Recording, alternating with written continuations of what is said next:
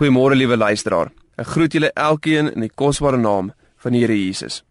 Ek wil veraloggend praat oor 'n onderwerp wat vir baie mense dalk kontroversieel kan wees en vir ander mense vir hulle voel asof dit regtig 'n realiteit is. Dis die onderwerp van vloeke. Baie persone is onder die indruk dat sy lewe beïnvloed of gemanipuleer word deur vloeke. Of hierdie vloeke dalk net 'n uitgespreekte vloek is en of hierdie vloek dalk 'n okkultiese tipe vloek is, is in 'n sin irrelevant. Die feit is daar's mense wat glo hulle lewe word beïnvloed en gemanipuleer deur vloeke. Veral mense wat hulle self in een van die volgende situasies mag vind. Mense met konstante kroniese siekte toestande en mediese probleme, herhaalde miskrame en vroue probleme, herhaalde huweliksmislukkings en onsuksesvolle of disfunksionele verhoudinge, konstante finansiële tekorte al word daar genoeg geld verdien. Mense wat hulle self sien as 'n ongeluksvoel Mense wat die heeltyd teëspoed beleef. Mense met psigiese of emosionele onstabiliteit. As jy kan identifiseer met enige van hierdie groepe mense wat ek nou genoem het, het jy dalk al dan gedink dat jou lewe deur 'n vloek beïnvloed of gemanipuleer word. Maar ek wil vir jou vanoggend bemoedig met die volgende. Galasiërs 3:13 sê Paulus: Christus het ons losgekoop van die vloek van die wet deur vir ons 'n vloek te word, want daar is geskrywe: Vervloek is elkeen wat aan 'n hout hang.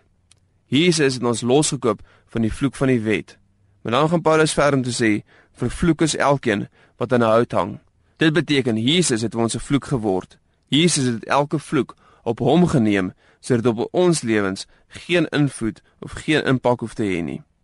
Jesus het die vloek van die wet en die vloeke wat ons lewens moontlik mag beïnvloed op homself geneem, die prys daarvoor betaal sodat jy kan los wees van die vloek.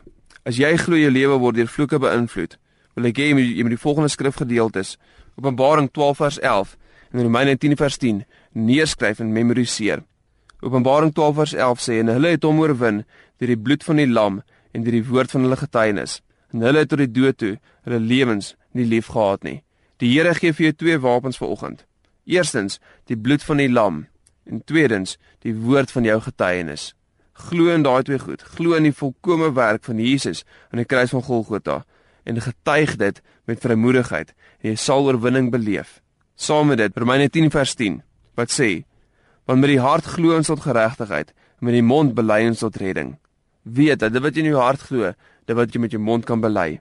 Maak jou getuienis van vandag af 'n oorwinnende getuienis. Hou op sê en hou op bely dat jou lewe deur vloeke beïnvloed of gemanipuleer word en dat die waarheid dat jy vrygekom is van elke vloek vir jou realiteit word. Ek wil twee laaste gedagtes deel. Psalm 118 vers 17 sê: Ek sal nie sterwe nie, maar lewe in die werke van die Here vertel. En daarmee saam Psalm 107 vers 1 en 2: Loof die Here, want hy is goed, want sy goedertierenheid is tot in ewigheid. Dit moet die verlossers van die Here sê, wat hy uit die nood verlos het. Twee laaste gedagtes. Bely hierdie skrifgedeelte as jy konstante mediese of 'n kroniese siekte het. Ek sal lewe, maar nie sterwe nie en getuig van die werke van die Here.